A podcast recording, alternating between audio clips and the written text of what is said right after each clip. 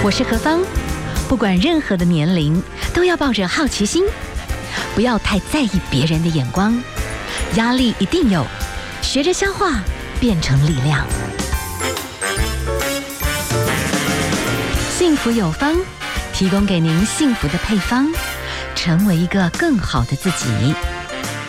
I will be better, renewed day by day。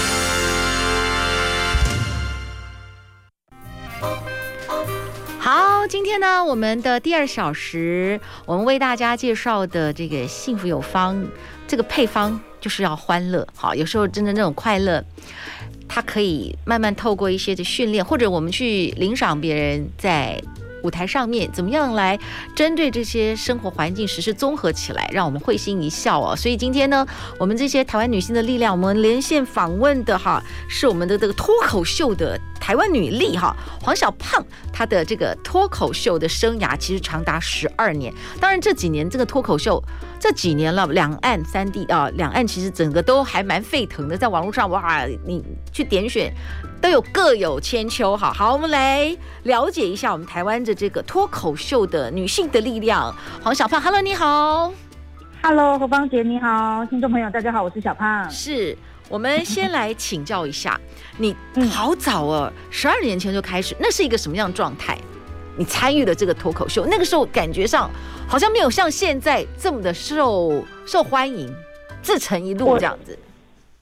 我，印象中，我十二年前做脱口秀嘛，然后这段时间都有陆续接到演讲的邀约。嗯，那那个时候我去可能。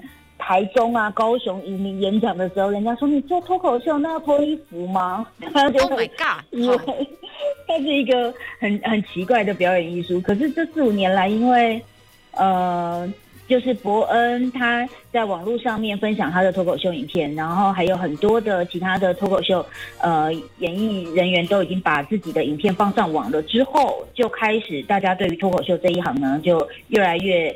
呃，越来越喜欢，然后也越来越走入现场来看这样子。所以，呃，之前十十二年前基本上非常非常小众文化，但现在呢，显然已经变成一种很潮的一种文化了。是，我可以请教一下哦，就你自己的部分呢，哈、嗯，呃，所谓市场好像变大。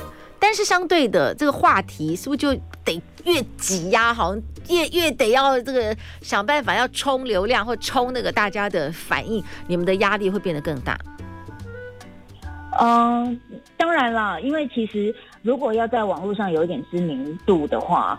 基本上大家都会选择走一些比较可能有议题性的、有话题性的段子放上去。嗯，但是还是很多人其实没有那么辣。我我会说，本来每一个市场都是这样子，一开始都会有一些比较有强烈风格的，他们会逐渐的在市场好像站了站稳了某一种脚步。可是渐渐的呢，就会让这个市场看到，原来不是只有这种风格，还有很多种。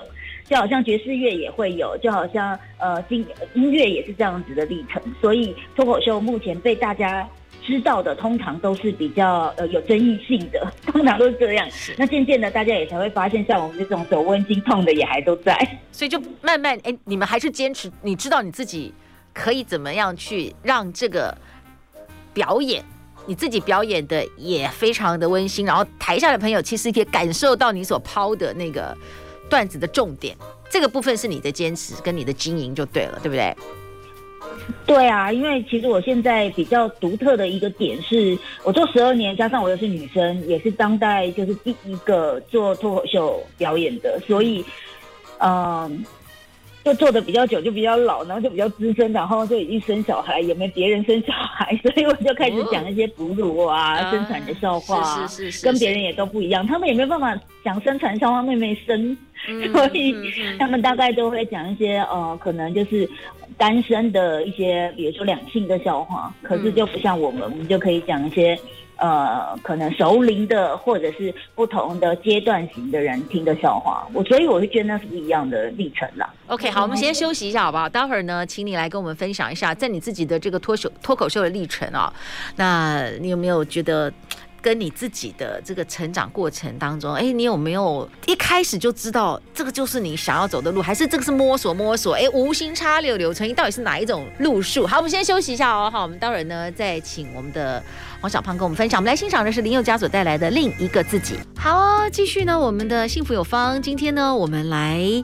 哇，连线访问的是我们的脱口秀演员黄小胖，我可以请教一下，我们刚才好私下这样聊哦，我们就称在舞台上，其实你们真的是很辣，也很敢，很奔放呢，就 就嘎共哎。可是其实我问你们一些基础的一些问题，说，哎，其实你非常冷静，所以你是属于这种真的是表演艺术，这是一种表演艺术，台上台下其实你是不一样的状态，对不对？我相信还蛮多表演者都是这样的。我听说，好像张小燕跟周星驰两位大师级的人物，好像私底下都蛮严肃。哇！那我自己 平常就很 安静这样子。对，平常都还蛮安静的。那我自己是有印象很深刻，就之前去《妈妈好神》这样子的节目录影，当特别来宾。第一次的时候，大家都想说是不是我很紧张？我很冷静的听完所有工作人员跟我 re 稿，嗯、然后我就说好，我等一下会做到。嗯、他说那你要再开心一点呢、哦？我说我会。他说可是你要你要活泼一点。我说我可以。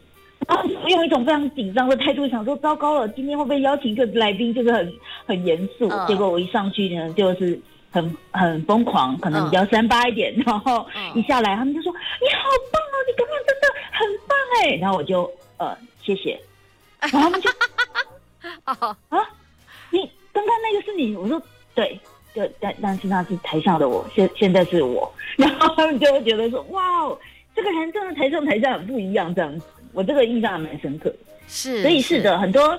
我相信，如果呃台下现在所有的听众看到脱口秀演员可能上台很嘴贱、很很多脏话，或者是很奔放的一面，都会想说私底下也要这样跟他们打招呼、开玩笑，然后会被吓到，因为就会发现哦，原来每一个人的私底下都还是能够切分，他们现在是一个正常人。是哈，所以表演它还是一种，所以说我们有时候这样看，好像觉得你们是。有点就是很随性的讲一些事情，可是又觉得很有点啊，然后好像有一个律动，在无形当中，我可以请教一下啊，因为这样所谓脱口秀，当然好像在国外有比较长的历史啦。那你们有可以去上课吗？或者是说有老师可以教你们怎么去掌握节奏吗？这是一种专业有技术背后的技术理论吗？哦，这当然有技术喽。我们一开始，我我是从卡米蒂喜剧俱乐部出身，所以就是张硕修老师带领我入门。那只是说，呃，他当时呢教学的方法很特别，他就是拿国外的脱口秀影片逐步翻译，嗯，然后我们就要从尝试从里面得到笑点。所以十几年前，一群人对于这个东西很有热情。不一定搞得清楚，就是想说，就是呃，看着一步一步，然后模仿的照抄的这种形式。我相信台湾的学生都很会这一块，可是实际上我自己觉得台湾的学生在呃非常的聪明，只是说上台是很有压力的，就是他们很不敢上台。嗯，那我就针对这个又在开发一系列的课程。嗯，所以其实要学脱口秀在台湾其实有很多种。呃，方法了，现在跟十几年前不一样。十几年前我只能选择张硕修我的师傅，是哈、哦，对，他就真的很厉害，就是看着影片逐步翻译，我就要学会脱口秀，这超难的，怎么可能啊？就是看国外的，然后但是然后就照翻呢。This is a book，这是一本书，然后我就要搞清楚，这是一本书的笑点到底在哪里呀、啊？Oh. 为什么这个很好笑啊？就是。笑话被他翻译起来都不好笑了。那你这样子摸索了之后哈，你会发觉说你其实是有在掌握一些节奏。那你自己的部分，你觉得就是如果我们现代人哎，希望人生在一个团体里面，我们至少可以自我解嘲，然后至少大家会心一笑，有没有一些基本法则我们可以杂杂杂操作呀？哦。我会先说，就幽默感的技术，当然它有一些很必须我们说的笑话公式，叫 set up 跟 punchline。你怎么样铺梗，你怎么样破梗？以相声来说，就是情理之中，意料之外。但是这个东西理解很容易，但做到非常难。以一般人的幽默而言，我会建议每一个人先找到自己可以被开玩笑的点，啊，就是去去特别的。在言谈之中稍微就放一点线索给别人说，比如说呃，我的像我我一开始讲脱口秀是不好笑的，因为前两年我就觉得我一直掌握不到技术，一直到三十岁那一年豁然开朗，因为我可以在台上自我解嘲，我我很老这件事。好奇怪，那一瞬间我好像就开阔了，就发现原来是你要找到自己的缺点，你甚至可以拿它来开玩笑，别人才会觉得你是一个幽趣、幽幽默有趣的人，他才敢跟你开玩笑。可是我这一条路，你就会像嗯，就会像一个幽默感的开启的一个领域，不然前面的我们都是很严肃的哦。是，我觉得你的开挂哈，除了是说啊，你敢开你自己玩笑，哎，你是不是建立自信？有什么原因突然你觉得？你刺自己，你也觉得很开心，这样子，我觉得那是自信，哎，是吗？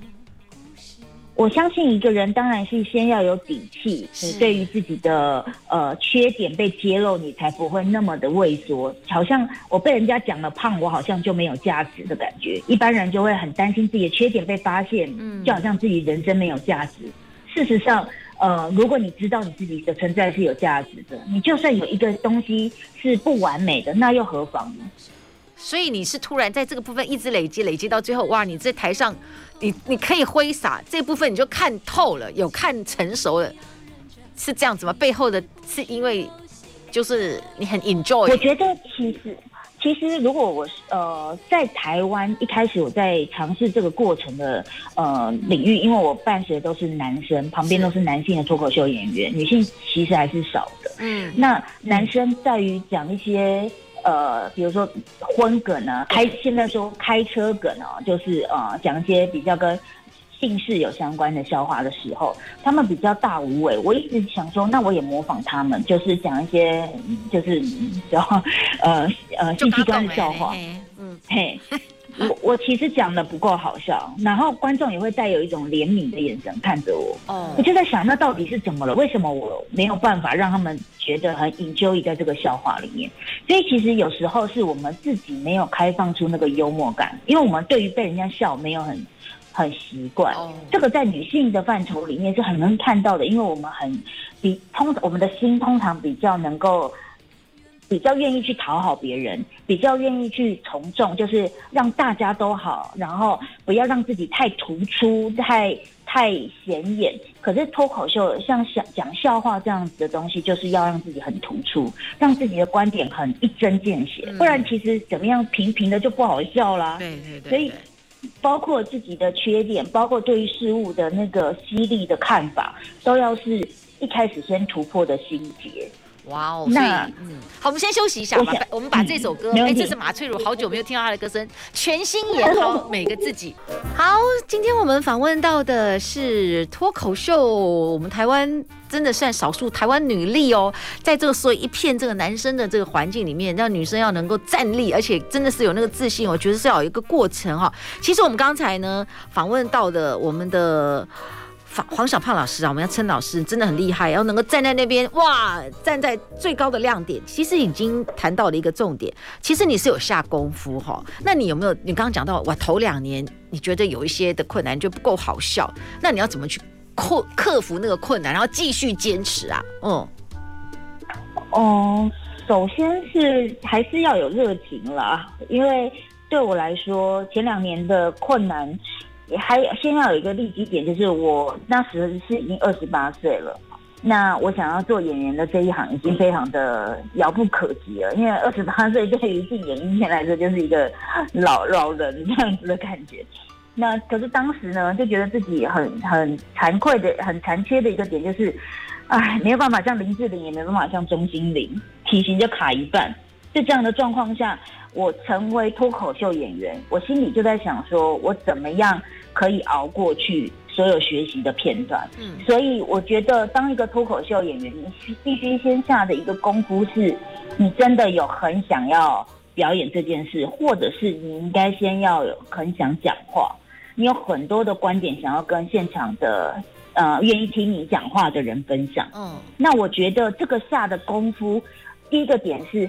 我一开始认为我是一个不是很想讲话的人，我比较想要人家给我剧本，我来演就好了。嗯，那如果是别人，哦，对，那是不一样的。因为我相信何芳姐当一个主持人，能够能够理解主持人，他很多人就会想要向往成为一个主持人，因为可以在舞台上可以呃，就是好像很有话语权。可是实际上，主持人更多的是我怎么烘托，或者是我怎么掌握流程。脱口秀演员他是必须要掌握更多的是你你想要讲的话。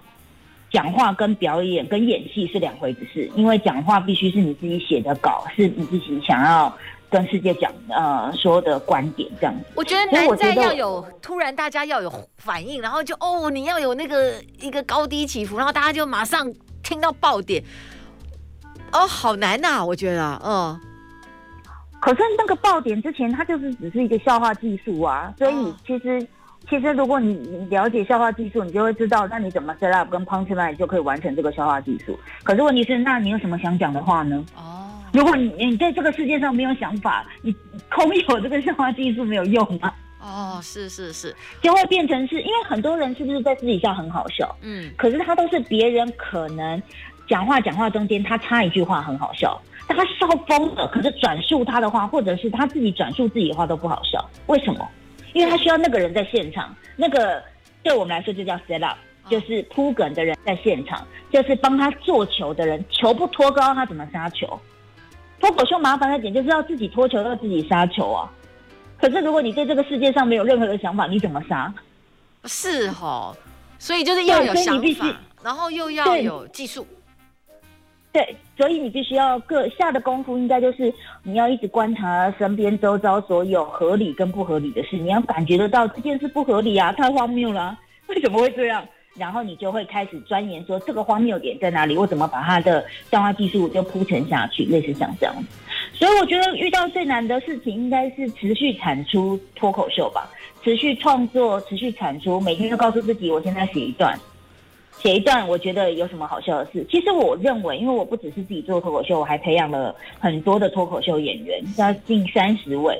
我会觉得要他们每天写段子，应该是最困难的一件事吧。其实每一个人要呃发展一个五分钟的段子都不难哦，就是你人生最好笑的五分钟不难。可是问你说，那呃你要持续每一周都有五分钟，哇，就很困难了。对，那你要持续每一天都有五分钟的很很有趣的人，觉得这个世界上很荒谬的事，然后把它变成可能一个小时的段子。像我现在都是个人秀，个人秀就是六十分钟站在舞台上，观众只有看我，没有看别人。六十分钟的话，还都要有笑点，就是你对生命中要有很多事情都要有感触。我想这件事应该是最困难的。真的，所以好，我们先休息一下。说真的，你刚刚讲到一个人六十分钟，旁边还没有其他的起承转合，就你自己来决定所有的节奏。啊，我这个部分你没有下很深的这个功夫，对人性有一些，对某些事情有一些观察，然后平常就要有高度的呃留意一些呃反差啊等等事情，这个真的是要下很深的功夫。可是哦，等一下我们休息一下，我们的脱口秀的。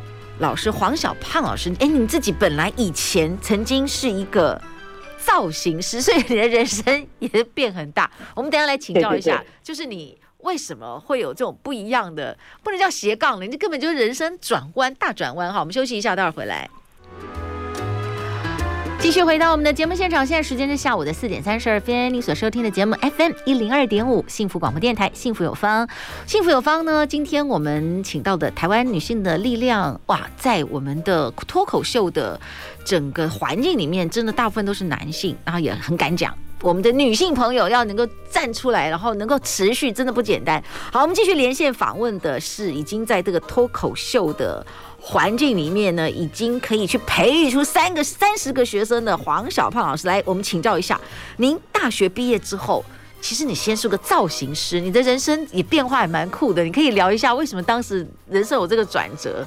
哦，哦，因为我其实本来就想要做表演的工作，可是我的爸爸妈妈不允许啦，他们说你要考正常的大学，我就去考考四星大学，因为看起来好像比较正常。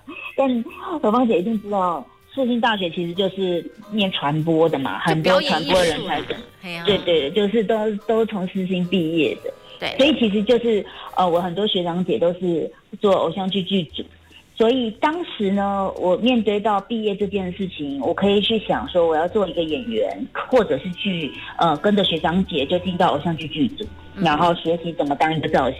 那可是当时我就想说啊，我人也没人脉啊，长得就是不不够不够好，或者是说对自己也没有自信，然后又没有人脉又没有资源的状况下，就。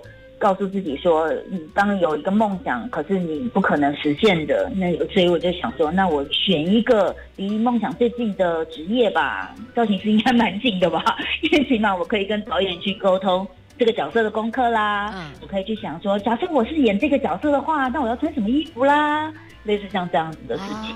然后，而且你看，就是在摄影导呃副导喊五十三二 action 之前，我都在摄影机前面啊。我在帮忙补妆，是吧？对呢，好像也蛮好玩的嘛。可是那也是，可是那也是个专业。说真的，就是说你要帮我弄发型，你要弄妆，然后你要去找那些人的衣服什么的，哇，那些都可以后天学，嗯，那些可以靠努力来的。可是，呃。对于角色的敏锐性，我相信是一开始我跟造型师比较不一样的点，因为我是进偶像剧剧组嘛，所以我会对一个场景或对一个这个这个场这个景是为了要服务什么目标，我想让这个这个有什么样子的视觉感受，所以我会对这些东西很有很敏锐度，可以跟导演讨论这些功课。嗯，哦、嗯，所以所以我相信造型师也有分门别类啦，只是我是比较是剧的造型师这样。所以你本来就是很希望在一个团队那个氛围要在啦，然后你还可以跟导演讨论，就是你要吸收养分，吸收吸收。其实你真正骨子里面有一个最 最狂热的这个部分还是表演，对不对？还是当演员？嗯。所以你当时没有想到说你会专注在脱口秀，但是你就想说啊，你喜欢表演，你就先在一个团队里面，至少感觉离很表演很近。什么时候开始你就觉得不行，我受不了了，我还是要站在舞台上？嗯，当时是我呃接了一个剧剧组的戏，然后他是一个演员，反正在因为我们化妆嘛，帮人家化妆很容易知道人家的皮肤状况，我就心里想说他怎么这么不用功啊？就是好不容易当了一个主角，然后皮肤的状况，昨天去喝酒这种东西都没办法骗造型师的啦，所以嗯。真的 就是你怎么不好好保养自己呀、啊？那我那时候内心就很气他，嗯，我就心里想说，如果我有像他这样的机会的话，我一定会放下我所有的一切，然后就好好的把一个表演工作做好，这样子。那那一种念头一出来，你就会知道说，其实从头到尾都没有把梦想这件事情给弭平。我从头到尾都还是想要做表演者，所以那个时候就想说，好了，既然如此，那。呃，表演工作其实我已经呃，演应该说造型的工作我已经尽到一定的呃，给自己的成就感已经够够了。嗯，那我可以专心的去做自己想做的事吧。所以我就双栖了一段时间，同时做脱口秀演员，同时做呃那个新密，是是新娘造型师，他比较费啦。再后来对。对对对对对，一天因为只要工作一天嘛，其他时间我就可以去做脱口秀演员。那后来也很幸运的就能直接只做脱口秀演员，就不做造型了。哇，我可以请教一下，就现在台湾的脱口秀的这些演员，而且你也协助你培育了不少的朋友，那你要怎么告诉他们脱口秀是什么？那哦、你自己怎么样在这样子的一个环境里面可以生存？大概的模式是什么？或者是说，哎，你真的看到这些后起之秀，好，他们其实因为有你们的奋斗，他们开始觉得，呃，这个好像可以试哦，我可以努力。但是你会告诉他们理想跟现实，你要怎么平衡啦？这样子。好，我们等下休息一下，我们现在欣赏一首歌好不好？哈，我们来欣赏万芳所带来的演技。待会儿呢，请来跟我们谈一谈，你怎么跟这些的年轻你所带出来的这些新人讲你的历程？好，我们休息一下哦。好，我们刚刚欣赏的曲子啊，是万芳的演技。现在时间下午的四点四十二分，我们的节目是 FM 一零二点五幸福广播电台，幸福有方。好，今天我们第二小时台湾女性的力量哈，我们连线访问的是脱口秀的演员，而且是在脱口秀界，哎，女生要能够站得住，而且真的就是在舞台上，就是能够把那个整个的 flow 抓得非常漂亮。好，黄小胖老师，而且开始上课，也开始在栽培很多朋友。哎，小胖老师，我可以请教一下哦，就是你自己说真的哦，你的环境里面，你爸妈一开始好像就就是希望你去念所谓他们心里面，你可以念一点，真的好像他们感觉上比较安全的这种，以后出社会就是很正常的那种科系，靠不多用啊。所以他们没有办法给你支持，也不是说反对，可是就担心啦，应该是这样子。所以你必须要去 fighting 很多事情，啊、你必须去证明你你没有澳元，你你必须要一直想办法努力，是属于这种类别的。对啊，真的就是没有多漂亮，他们也不觉得你有机会啊。因为其实，在他们的年代，你可能真的是要，呃，真的是要人中凤凰，他才有可能成为一个表演者吧。嗯、他们怎么会去想象未来会有一个呃行业是在网络上，是是，然后可以发光发热的？所以我能够理解他们觉得，呃。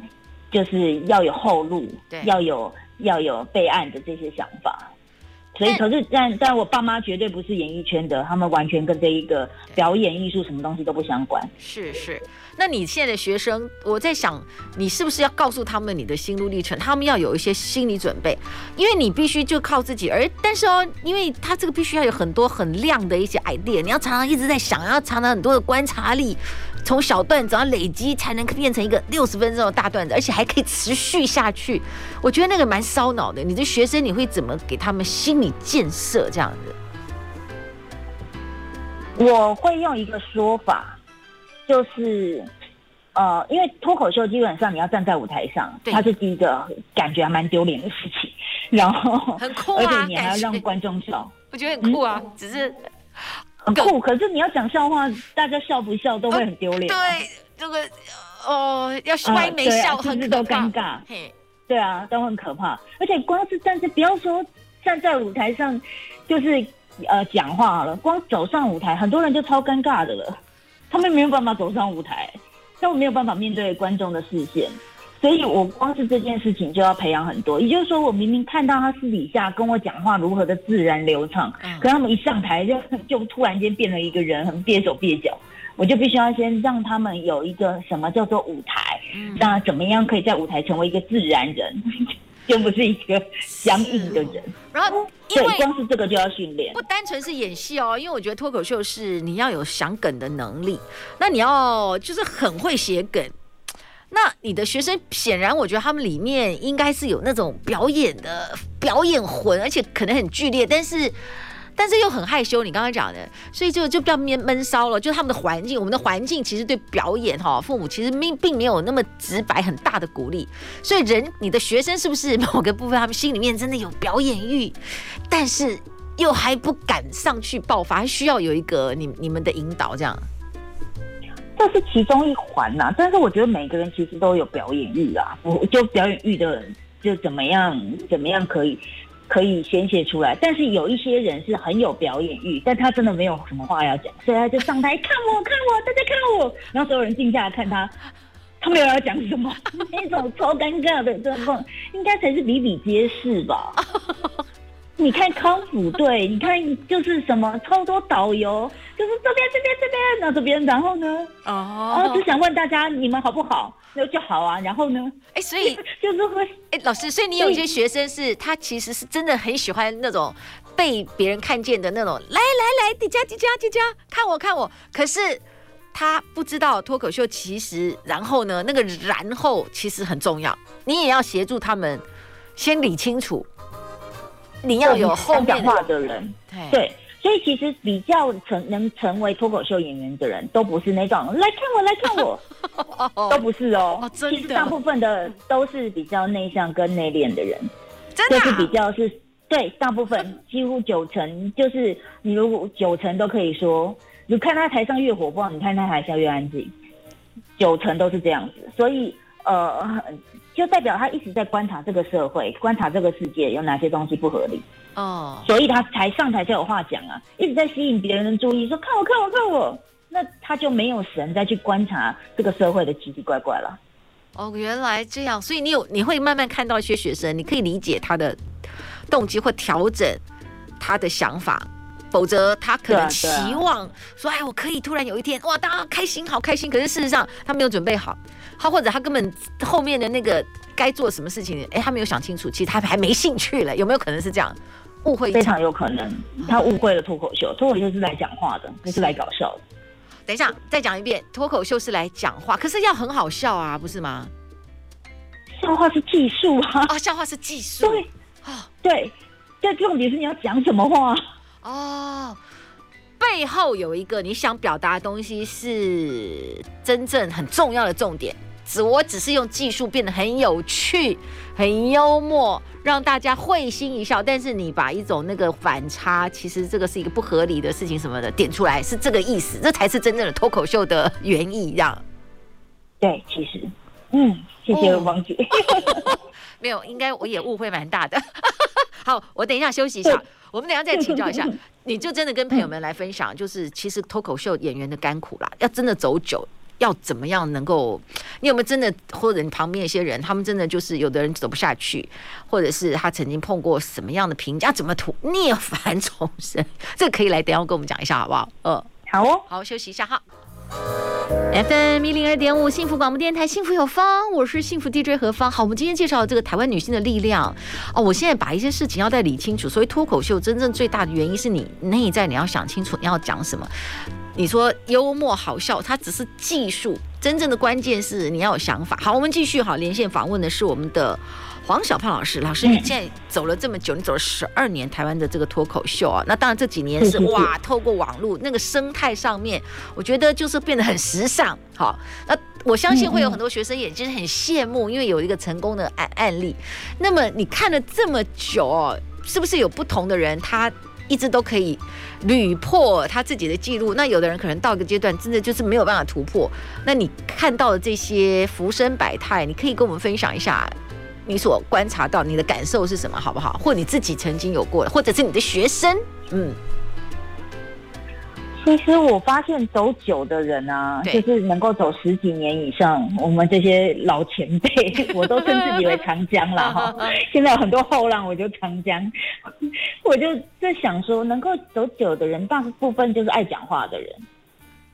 爱讲话，可是、呃、可是你说你们平常很多人其实下了舞台安静到不行哎、欸，对，所以好反差哎、欸，看这个东西就是一个呃很很就是一个美感，就是。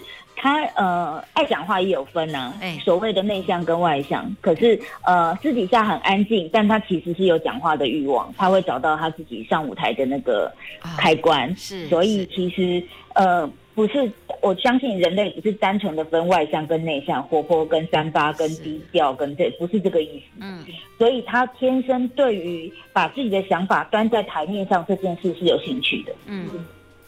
我所谓的爱讲话是这个，你喜欢把自己的想法端在台面上。如果说你是喜欢听别人的故事，烘托整个环境氛围，然后带领整个 round down 的话，那可能你就不是脱口秀演员，你要学着去做主持人。嗯，可是他同样是讲话，但是他不一样。可是你是很喜欢把自己的思想端在台面上的，那我相信他本身就就是有一个脱口秀演员的潜质。你刚刚讲，那当然你还要具备。你刚刚讲一个，就把思想。要端在台端在台面上，要有那个很强烈的真正的这个东西，就对，其实就是创作欲。OK，对，你必须要创作。那我相信，呃，现在因为脱口秀跟网络结合的比较久一点点，嗯，所以你要开始要必须要在网络上经营，你还要想各种的企划，让它变得很有趣、很幽默、很好玩，所以。讲气话，也就是创作啊，创作好辛苦的。他的辛苦的点就是，如果把你的这一生变成一个故事，那你可以做得到。但是你要一直接二连三的有故事，那就会变得很辛苦。所以，呃，我会觉得，要么就是你天生就很爱讲话，就是很爱把思想端在台面上；嗯、要么就是你天生就是一个衰人。你本身就真的很多故事，Okay. 很多痛苦的、有的没的事发生在你身边，就是我不想要创作，创作都来找我的这种人啊，真的，因为你就是一直很幸福，你真的很难上台讲故事。你上台就是我真的很棒，我觉得我人生完美，所有人都不好笑，都觉得你不好笑啊，下台了。所以你就是天生可以找到很多。就人生就会一直吸引到像磁铁一样吸引到很多痛苦的、失恋的、悲惨的这些故事，那那你就源源不绝的素材源了。哇塞，这样听起来有点像卓别林。其实他是很幽默，可是其实他的人生是投他很多很丰富的社会底层的那种辛酸，但是他把它转化成幽默。你觉得有一部分的脱口秀是有这种元素，还是这是一种其中风格而已？这这这也是一种风格。OK OK，对，但当然有有人是就真的比较衰的那一种，就是对，还是有啊，是，对，但但其实绝大部分是前者啊，就是他就算不衰的事，他也可以把它想得很衰，但是大家就会觉得很有趣。我觉得现代人真的压力蛮大的啦，很多时候我们也从你们的给我们引导的这个世界里面，还，稍微真的是笑一笑，笑治百病，然后就很开心这样子。然后有时候这个笑里面又有一些啊会心微笑的那种。对，就像这种玻璃心之类啊，对不对？哈，等等等等，我想请教一下，嗯、最后你要告诉大家的，你自己对幸福的定义是什么？我曾经说，我在台上就是看到、听到大家的笑声，我就觉得那是一件幸福的事情了。哇哦，哦，很棒哎，真的，那个真的对脱口秀的的朋友来说，站在舞台上得到最大的回馈，就是大家跟着你一起的那个节奏，一起欢笑，确实幸福。非常谢谢我们今天的我们的脱口秀的老师哈，黄小胖老师跟我们的分享，嗯、谢谢。我觉得自信非常非常的重要哈，就是在生活的过程当中。哎，诚信很有自信的嘲讽自己，我觉得这个是一个厉害的事情。非常谢谢我们的黄小胖老师跟我们的分享，谢谢哦。谢谢我们最后 carry n o b l e 所带来的 Go Proud 自信，谢谢老师，谢谢你，谢谢，谢谢。